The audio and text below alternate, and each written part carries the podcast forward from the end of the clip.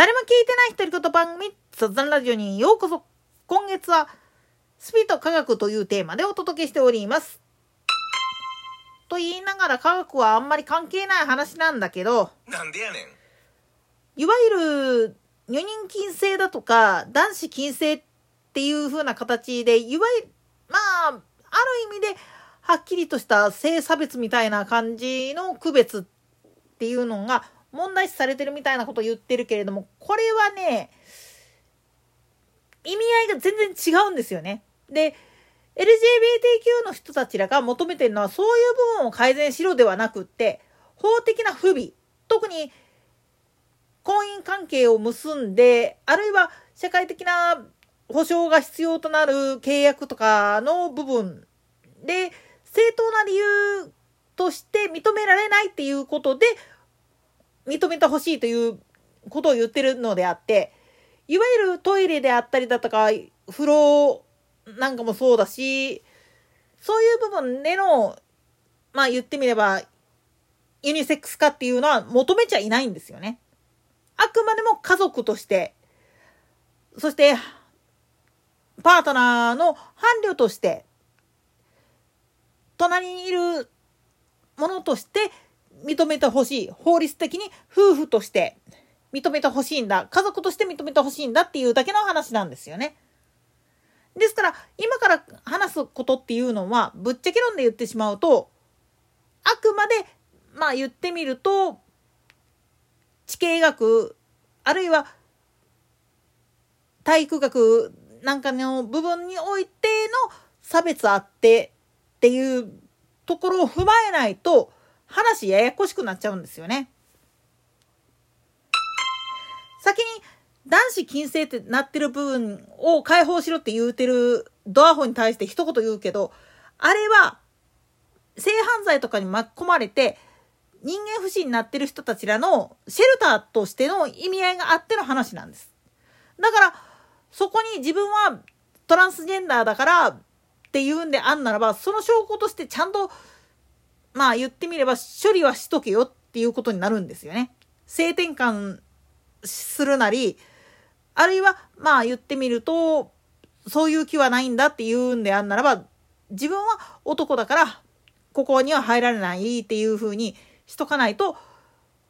女性でまあ言ってみればそこに逃げ込んでる人たちらが不信感を抱いてしまうことになりかねないんですよね。で実際にまあ若い女性のシェルターとなってた施設の運営やってるやつが実はっていう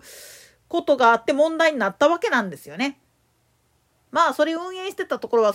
してたところで相当真っ赤っかで怪しいことをやってて公金を騙し取ってたっていう裏があったりするんだけどなんでやねんまあそれはささておいたとしてもいわゆる男子禁制ってなってるところっていうのはあくまでもまあ言ってみればシェルターなんですよね。だからこれはどっちかというと差別云々じゃなくて犯罪からのまあ言ってみれば逃避回避のための場所。だからこれは叱るべくしてそういう規制がかかっても仕方がないよっていう話なんです。これはさっきもちょろっと言ったけれどもトイレとかお風呂とかあと電車の中にある女性専用車両とかっていう決まり事っていうのがあったりする背景にあるのは全てそういうことから身を守るために公共機関がまあ言ってみれば作った場所だっていう位置づけがまず大前提にあるっていうことを踏まえないといけないんです。とプラスして本当にトランスジェンダーであるあるいはそれ以外の性的マイノリティの人たちの中でまあ言ってみると怪しい気持ちはないんだけれどもやましい気持ちでそういうことをやるつもりはなかったんだけどっていうことで女子トイレに入るとかっていう風な方向に行っちゃった人たちを白い目で見てほしくないっていうのは分からんくはないんです。実際に新商社で多目的トイレに入らざるを得ないところがその多目的の設備が女子トイレの方の近くにあって間違って入っちゃったっていうケースっていうのもたびたびありますからこれはまあイレギュラーっていうよりもしゃあない部分があるんですよね故意に入ってるわけじゃないから。もう分かってて入ってるようなやつはもう当然だけれどもお前分かってるか？それやると性犯罪としてしょっぴかれるでっていう風な話になるんです。でいわゆる女人禁制とされているような聖域っていうのはなんで女人禁制かっていうとこれは女性の体を守るため危険回避っていう意味です。なんでやねん。正確に言ってしまうと当時の山登りとかの装備っていうのはとてもじゃないけれども女性がそういう岩山とかを登るっていうのは危険すぎるからっていうことで門前払いにしてたっていうのが現状であり今でこそ高野山とか比叡山とかっていうのは電車が走ってたりケーブルカーで登れたり道路が整備されてバスで行けたりとかっていう風な形で行けるようにはなってるけれどもそれこそ本当に昔荒野街道とかを登っていったりとかっていうのはとてもじゃないけど山道として厳しいわけなんですよね。で足取られたりしたら女性の場合はシャレになんない。だからまあ麓の方に女人荒野っていうのを作ってそこで待機してくださいっていう風にせざるを得なかったっていう事情があっての話なんです。逆に言ってしまうと男性だからといって女人荒野に入るのははばかられるっていうわけでは本来はなかったんだけれどもだって男性でも体力がなくって途中で力尽きちゃってっていう風になったら迷惑かかっちゃうからね。だから女人禁制のところに入れなかった人たちがまあ言ってみれば手前待機するための場所としての女人荒野でありでプラスしてだからといって男子禁制かって言ったらそうじゃないっていうのは要は体力に関わる部分だからっていうだけの話なんですよね。ここが分かってない人たちがまあ P キャラ言い始めると話がややこしくなるんです。以前にもチロッと言ったかと思うんだけれども要するに昔の概念でそのまま突っ走っちゃってるからわけわかめになるけど今と昔じゃ着ている服装も違うし持っていく装備も違うしで交通手段かって発達してるしっていう風になってくると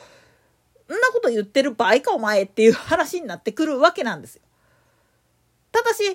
やっぱり正当な理由で徒歩でとかって言い出した時に初めてこれを知ることになるんですよ。自分たちは整備された道歩いてるけど今の体力だったら女性でもひょいひょい行けるけど当時だから平安時代であろうがまあ鎌倉時代とかってあっこら辺の時代に参詣するっていうのは女性だと結構きついよね服装的にっていう風な話になってくるんです。つまりいかなる形であっても実際問題を言ってしまうと平等なんだよっていうことはもう釈尊も法華経の中で竜女の成仏っていうことで全部バッサリ切ってるんですよ。ぶった切ってるわけなんですよ。ぶったなだけに。なんでやねんでもこれを言ったとしてもなかなか理解できなかった背景にあるのは結局のところまあ言ってみると修行のあり方とか当時の昔の考え方で言ってしまうと女性っていうのはあくまでも弱いから守ってやるべき立場だっていう見方で見下したっていう背景がある。それと同時に男性も男性で自分より強いやつでなかったら女性ははべらかすことすらできないっていう風な概念で突っ走ってしまってるからどうしても折れるっていうことができない女性に世話になってるっていう自覚がない状態で偉そばっちゃうから結局むちゃくちゃになってしまってるっていう部分があるっていうことが分かりづらくなっちゃってるんですよね。だからこそ逆に言うたら性的マイノリティの人たちらの問題っていうのも古い概念で物事を見ているからこそややこしくなってるわけだしだから外側ばっかりを変えてしまって中身を見ずに物を喋ってるからそれを悪用するアホがいっぱい出てくるわけなんですよね。といったところで今回はここまで。それでは次回の更新までごきげんよう。